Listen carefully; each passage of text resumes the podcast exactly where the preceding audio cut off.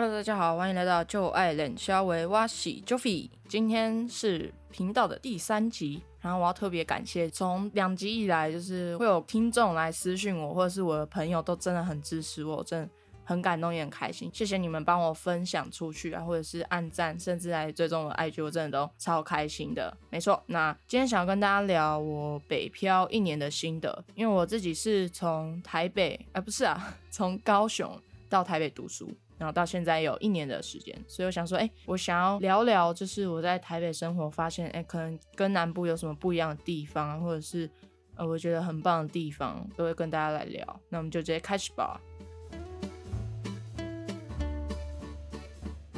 先讲我为什么会从南部上来北部读书好了。那个时候，因为从高中就在想说，哦，我到底要不要去北部读书，还是我就留在南部？那我记得是二零二一年的时候，那个时候因为疫情，所以学校就是让我们在家里上课嘛，一整天都待在家，然后线上上课、吃饭、睡觉这样子。刚好因为二零二零疫情，所以本来东京奥运就是延后到二零二一比赛，那那个时候就哎也是在暑假的时候啊，就可以线上呢。观看那个奥运直播，就看得很热血，包括那时候王麒麟跟李洋有夺下羽球的冠军嘛，金牌，很多优秀的选手啊，体操、羽球都有很好的成绩。我最印象深刻的就是郭婞淳选手举重金牌，我觉得他真的很厉害。那时候就是看到他的比赛，我就看得很热血沸腾。查了一下就发现，哎，他在辅大有读过书，而且我那个时候还有私讯他。应该是在他比完赛的时候，我还记得七月三十，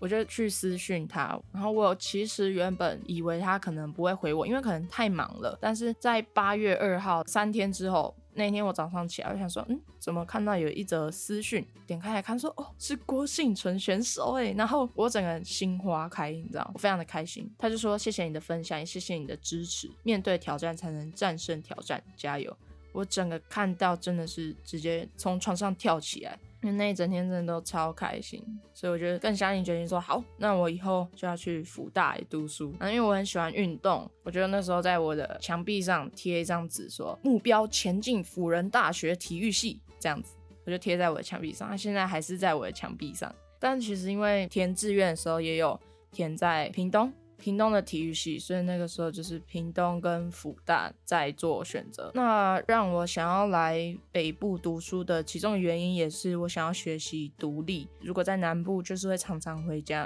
会很常跟爸妈相处，没有不好，因为我是一个蛮懒惰又很好啦，我觉得我自己是妈宝，就是很依赖我的家人，所以我想说如果来北部的话就可以学习怎么一个人生活，因为我觉得独立生活越早对我来讲会越好，因为我不想要就是可能到了大学毕业可能还不知道怎么打理自己。那其实那个时候我爸妈也有跟我说要不要待在屏东，我那时候也是想很久，挣扎很久，但后来还是决定在台北读书了。那我现在就来分享说我觉得在台北生活有什么比较不一样的地方。第一个，如果你是从南部到北部读书的话，你是大一抽宿舍基本上都会是抽得到，会有那种就是你填宿舍的时候会有一个有一个身份，就是你从南部的地方上来读书，对，你就可以选那个身份，然后抽宿舍就会比较优先被选到。大一上来的时候可以抽宿舍，因为宿舍真的是比外面租还要便宜太多。在北部你自己要租房，一个月不管是雅房或者是套房，基本上都是六千、七千起跳，到一万多都有。我就是先抽宿舍，但我后来其实就搬出去了。我觉得在宿舍生活其实还蛮好玩的。我们学校的宿舍没有门禁，我不知道现在还有没有学校有，但我们学校以前有，但现在没有。但宿舍就是你要跟别人共用你的厕所啊，或者是你在睡觉的时候就会有室友给你带在同一个空间，那你就要去习惯说，欸，每个人的生活作息可能有点不太一样，所以你们就是要互相去配合。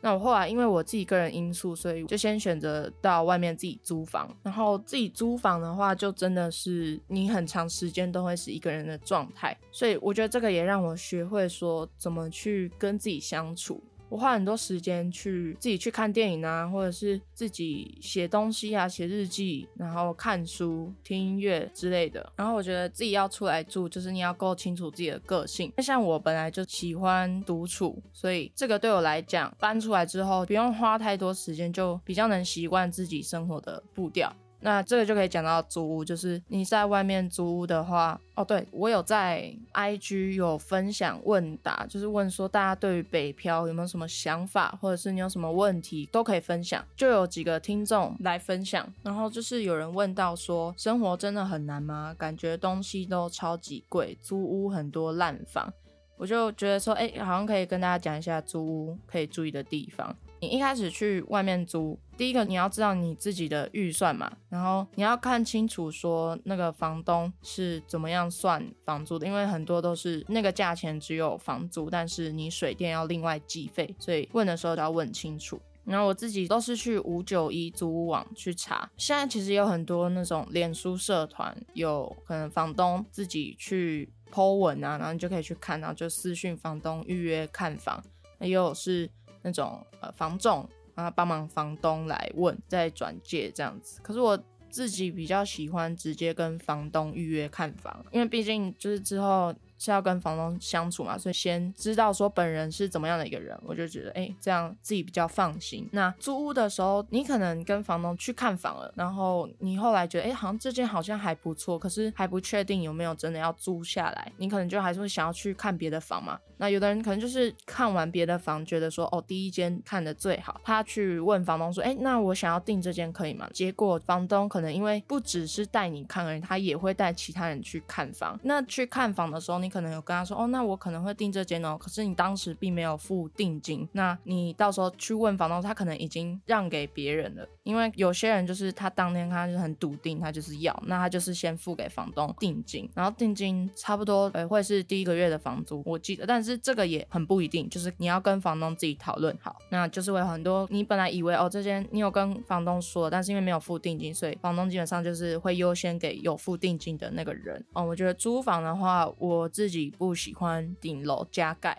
我喜欢有套房啦，因为雅房它就是你房间是自己一个，但其他的话可能厕所浴室就是要共用啊。套房的话就是你自己房间，然后还有厕所浴室这样子。你也要考虑到说自己在意的点有哪一些，比如说你想要生活机能好啊，离学校近啊，交通方便之类的都要想好。像其实学校附近租屋的话生活机能都不会太差啦，就看说、欸、你会不会在意某些，可能有人在意风水，或者是房间的空间摆设或是隔音好不好这些，然后可能还会看说哦，那其他住在这边的人大概是上班族还是学生什么的，有些人也会在意。那这些的话你就是自己要去想好。然后租会不会烂其实就是你亲自去看，一定要看过才知道你到底喜不喜欢。因为有些是它就是 po 照片嘛，那你看照片不一定准，那它可能只有拍某个部分，所以你亲自去看的话你就会知道说哦，它真正的环境是长什么样子，还蛮花时间的。而且你也要注意说你去看屋的时间点，像是六月是毕业季嘛，所以其实六月大概五六月七月就会有人开始释出一些房间，那时候就可以去找说哎、欸，我对哪些地方有兴趣，你就可以去问那个可能要释出房间的人。但我建议大家就是要提早去找，不然你如果越晚越接近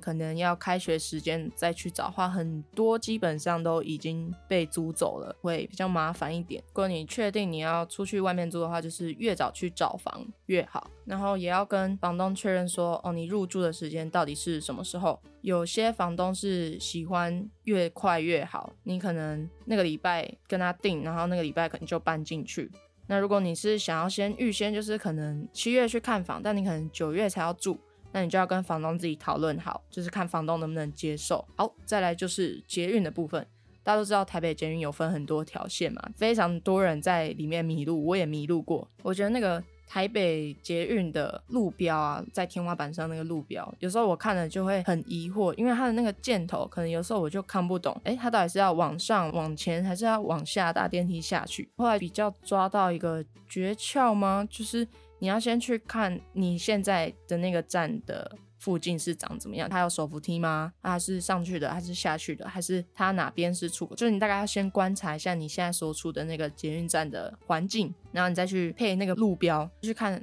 它的箭头到底是往哪个方向。你不能只看着路标走，不然很容易迷路。尤其台北车站，台北车站我到现在还是很常迷路。台北甚至它有呃五条捷运线吧，很容易搞错。那加上现在，哎，它现在还有一个机捷嘛，但因为我自己没有搭过。然后它有些线它里面又有不同的分支，就像我回学校我是要坐到辅大。那辅大的话是要往橘线回龙的方向，但是它其实到大桥头的时候有两个分线出来，一个是往回龙，另外一个是往芦洲，所以你每个班都不一样，那你自己就要去知道说哦，这一班到底是往回龙还是往芦洲，不然有时候你没有仔细听的话，你可能就直接坐到芦洲了。然后红线我记得往象山的方向有一班是往大安还是信义安和，就是它不是直接坐到象山，然后另外一班就是直接坐到象山，所以大家在搭捷运的时候也要看说、哦、它到底有没有分线，然后这一站到底是坐到哪里的车，这个也要稍微注意一下。接着顺带一提，因为我很常看到就是可能有些人赶时间，然后他们可能就是在车开之前的前几秒赶上捷运，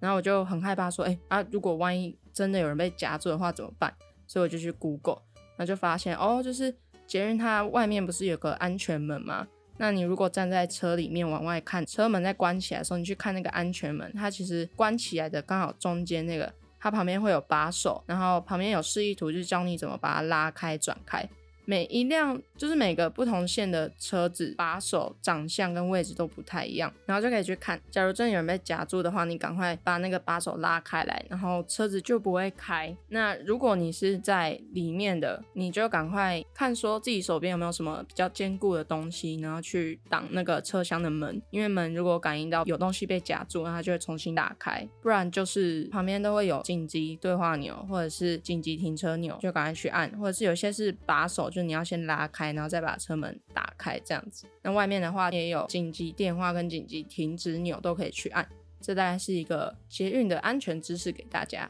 希望是不会用到啦，大家下次去搭捷运的时候可以看一下。我自己之前有瞄过，但就是不知道它到底是什么用意，然后是去查了之后才发现哦，原来安全门的把手是那样子用的，不然我以为它是什么装饰品之类的，虽然应该不会有人把装饰品放在那边啊，那么奇怪的位置然后我是觉得走习惯了，然后你慢慢去看，其实迷路的几率就会越来越小。嗯，我自己觉得台北的捷运真的太方便了，就是它站跟站不会离得太远，加上其实你搭捷运的话，你下去大概你离目的地都不会太远了，就大概走走路走个几分钟几十分钟啊。缺点就是你要自己走路嘛，身体力行，但我觉得台北捷运是真的蛮方便。我自己在台北有机车，我没有汽车，因为汽车也不好停车，开车的几率也不高，因为台北的马路其实我觉得跟高雄差不多，但是因为它的路蛮复杂的，因为它有很多高架啊，然后平面，如果你一走错就要花很多时间再重新绕路。我一开始迷路了超多次，到现在还是有点不太会走，所以导航很重要。加上车太多了，就是摩托车、汽车、公车都会很容易就是挤在一起，就是你下班就看到一条马路，然后全部都是车。那公车在路边有一个公车停靠嘛，那当公车载客人上来要准备开的时候，它就是会往内道前进嘛，就是它会打方向灯，它要出去。你是如果骑机车或者是开车，你要抓对那个时机，不然很容易就是会整个塞住，我就是觉得有点麻烦。而且台北的公车其实很可怕，我坐过的啦，公车司机就是到站嘛，开门，然后你乘客上去啊，假如说我是最后一个上车，都可能刚上去第二只脚刚踏上去，然后他的门就直接关起来，然后司机就直接咚咚咚，他就直接转档，然后就直接开车冲上去，超可怕的，就是摇摇晃晃，然后走到座位上赶快坐下去，不然真的很可能会摔倒。台北的公车让我坐得很晕欸。好啦，因为公车它的班次很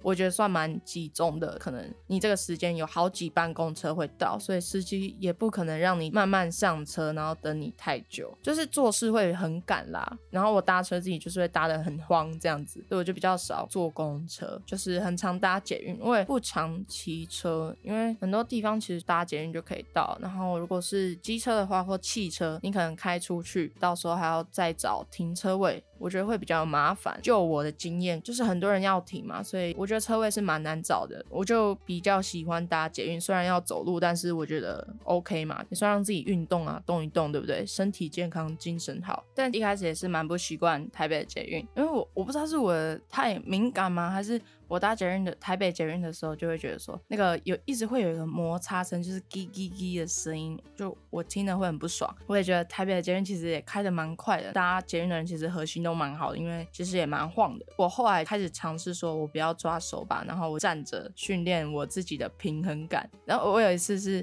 就是不小心往后摔，是幸好那时候刚好下班时间，然后就很多人，有人就接住我，幸好我没有直接往后摔，蛮搞笑的。只是后来就也比较喜欢台北捷运了啦，然后就觉得说哎、欸，真的很快、欸、刚好学校旁边就有一个捷运站了，辅大捷运站，所以从学校走过去大概五分钟就走到了，就超快的、哦、我自己租是租在学校附近，对，所以就非常的方便，可以比如说九点要上课啊，我就可能八点多再醒来就可以了，东西弄一弄呢就出门也不会迟到。总之今天要去哪个地方，你就是先查好你要去哪里，然后看导航，我觉得导航蛮有帮助的。那接下来就是生活费的部分。那生活费会很贵吗？我觉得主要不是物价太贵，我觉得反而是交通太方便了，加上台北的生活其实有很多东西可以让你去体验，不管是食衣住行啊，娱乐都很多的东西可以让你去玩，加上交通方面这件事情，你很轻易的就可以去到任何地方，那你的消费自然就会跟着提高，因为可能去台北就会开始认识别人啊，然后你就会有社交生活嘛，那社交生活少不了吃东西、消遣、娱乐啊，那那些东西就一定会跟着你社交的频率然后去增加，所以我觉得反而是会花钱在社交这上面。那你刚来到台北就是新鲜感一定会很多嘛，你想要去体验很多事情，所以你的消费自然就会提高。这大概是生活费的部分，然后看你的家人有没有给你生活费，你自己怎么去规划。就是我觉得如果你自己上北部、呃、不管啦，只要你开始去有自己的生活之后，也是可以学理财，然后自己慢慢去规划你要怎么花钱，或是你想要怎么玩，我觉得也是很好学习的机会。好，那最后一点就是台北真的很冷漠吗？台北人，其实我觉得大家都是人，就是你是人你就会有感情嘛，所以我觉得没有欸，我觉得台北人不会冷漠。我觉得是因为台北的产业发展可能是最快的嘛，就是本来经济重心是南部、欸、突然变成历史了，但我历史其实没有很好，慢慢的移转移到北部嘛，那北部就渐渐的繁荣起来，那所以其实很多产业在那个时候也开始发展，然后台北的经济产业呢就是越来越多，这样我觉得算是一个最早开始发展这么多产业的地方，就是台北。所以现在来台北的很多人都是为了可能生活工作打拼啊，所以他们选择来台北工作，那台北工作的机会确实也比较多。那我觉得是因为这样子，所以大家的重心会放在工作上，所以可能生活或者是嗯，就可能刚从南部上来的人会觉得说哎，就感觉台北人都好理性哦，他们的事业心很强，那我我觉得是很正常的，只要你愿意去了解别人，不管是哪里的人，我觉得大家都还是很愿意去聊，不管心事或者是生活上的事情。那我觉得往外看哦，其实冷漠的是天气、欸、没有啦，笑死，就是台北其实真的蛮常下雨的，然后一开始觉得说哎，天气应该也不算什么吧，我应该是可以，没有，我超受影响，我应该算是只要下雨我出门我觉得心情整个会被影响到，因为我可能就是要带雨伞啊还是什么东西，就觉得哦好麻烦，最喜欢的就是外面下大雨然后我自己待在家，但是对，还是有时候就是需要出门嘛，就觉得哦怎么在下雨，然后有一次是学校在下雨，那有些地方是可能会有凹下去的地方，然后那边就会积水，然后那时候整个都淹起来，那时候因为没有路可以走了，我就只能走那边，然后我脚一踏下去，我就整个脚都泡在水里面，然后我的鞋子就整个湿掉。我一开始会想要躲嘛，会想说哦尽量不要沾到水，但后来就是一整个哦好了算了，所以那时候就直接泡着水前行。反正总之我觉得不是冷漠，是台北人比较理性没错，但我觉得大家都是人，互相交流还是很重要，就是大家也不用特别觉得说哦台北人会不会都怎么样怎么样，其实没有，这是一个算迷思吗？对，我觉得这是一个迷思，主要还是你自己想要跟别人有交流有互动，那我觉得大家都是很愿意交朋友的，大概就这样子吧。哦对，然后还有你来台北的话，就可能你放假或者是六日你要回南部就会是一个花费，像如果你搭高铁然后你没有学生票的话，那个来回接近三千块，很贵，所以也要大概知道一下你可能回家的频率是多少，然后你要把这个花费算进去。那现在也有学生票，只是学生票的班次就会有限制嘛，那这个大家就是要自己去想，或是你要坐客运还是火车，但那个就是要花你的时间成本。我觉得在台北生活真的是很方便，当然一开始我也真的很不习惯，所以就说哦好想家哦，好想要回去哦。然后是到我有跟我家人讨论，然后那时候我爸就跟我说，你如果要在台北想要待久一点，你就可以去找个重心啊，或者说你去打工啊还是怎么样。一开始我想说不要嘞，超累的。后来我还是去找了打工，就发现哎、欸，好像真的你有了一个事情你必须要在台北才能做，那你真的就是重心会慢慢放在这个上面，然后你会比较习惯台北的生活。加上我有去上了一些课程，也是在那边认识很多人，然后觉得说哇他们真的都很棒，让自己获取一些能量，想办法让自己跟台北连结更深，然后你就会比较有归属感嘛，或者是说比较不会觉得说台北很陌生。如果你要北漂来的话，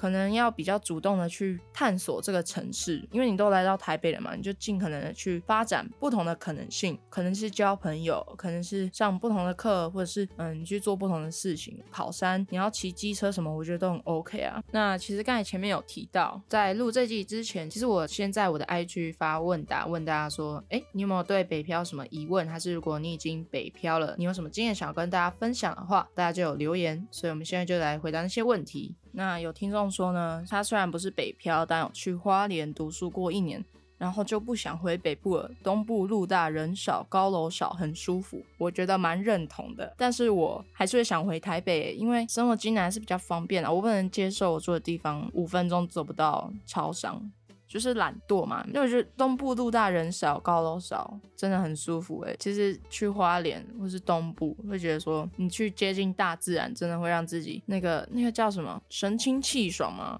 哎，那个成语我忘记了，什么心怡哦，心旷神怡啦，对不起我的国文老师。还有听众问说晚上有出去玩吗？欸我其实比较少欸，我晚上基本上都是在学校散步，很像老人，很多朋友就说哦你是老人吗？每天要走那么多路干嘛？然后就觉得很好笑，但我真的是没有玩过欸，我没有去过夜店，也没有夜冲过，对，有唱过 K T V 啊，但是在台北其实晚上我真的很少出去玩欸。如果在北部懂玩的朋友记得找我。然后有人说真的是上来才知道自己有多不独立，真的会蛮痛苦的，在撑着好好生活，但痛苦的越多，走到最后回首才发现自己成长有多多。我觉得是真的，刚上来的时候啊，我真的也在调整自己的很多事情，包括因为我在南部没有什么在做家事嘛，就是一个小废物，然后我在台北开始学会打理生活。我真的是我觉得我呃不是觉得我就是生活白痴，很多事情我其实都不太懂要怎么去做，然后那时候就是疯狂问，我一开始住宿舍嘛，我就疯狂问我室友，哎、欸，这个要怎么办啊？这个是要这样用吗？就洗衣服是要直接丢进去吗？然后哎、欸，你那个会分开洗吗？还是你会一起丢进去？别人会在意吗？还是就很多小疑问，整个脑袋快爆炸，因为真的体认到说自己以前多幸福。然后距离是一种美感，我也觉得真的是，就我是从上来台北之后才跟我的家人关系哎、欸、变得比较好，更知道说哦我真的在南部很幸福哎、欸，要多多珍惜这种时光。所以来台北之后真的也会发觉到自己的成长，从一个真的小废物到现在慢慢可以独立，说哦好，我今天要去洗衣服啊，洗一洗晾一晾，我等一下要做什么，就是开始自己规划了，就会觉得哎、欸，其实更有责任感的，就会有一种成就感。那但是前面适应的那个时间是真的蛮痛苦的，但是我觉得这种慢慢累积的成长真的是很棒的一种经验，让自己知道说哦，其实我也可以成长这么多耶，就这些事情其实也没有那么难嘛。很多事情呢，我觉得想要抱持这个态度去迎接以后的挑战吧，对啊，所以我觉得北漂有一个重点就是你不会那么常回家，然后距离是一种美感，你跟家人的相处可能也会变得比较不一样，你会更知道说哦爸妈对你的好，然后爸妈也会说哦小孩常常不在家，那他们可能会有很多不舍，我觉得是一种更了解彼此的状态。那我今天大概就分享到这边啦，我今天录很久，今天录了半小时，有听完的话感谢你们对，那也可以去追踪我的 I G， 以后可能会有其他的主题，然后也会想要问大家一些想法，你们也都可以在那边互相交流。如果喜欢今天分享的内容的话，也欢迎大家分享出去，让你的朋友知道。那今天就是我北漂一年的心得啦，谢谢大家收听，我们下次再见，拜拜。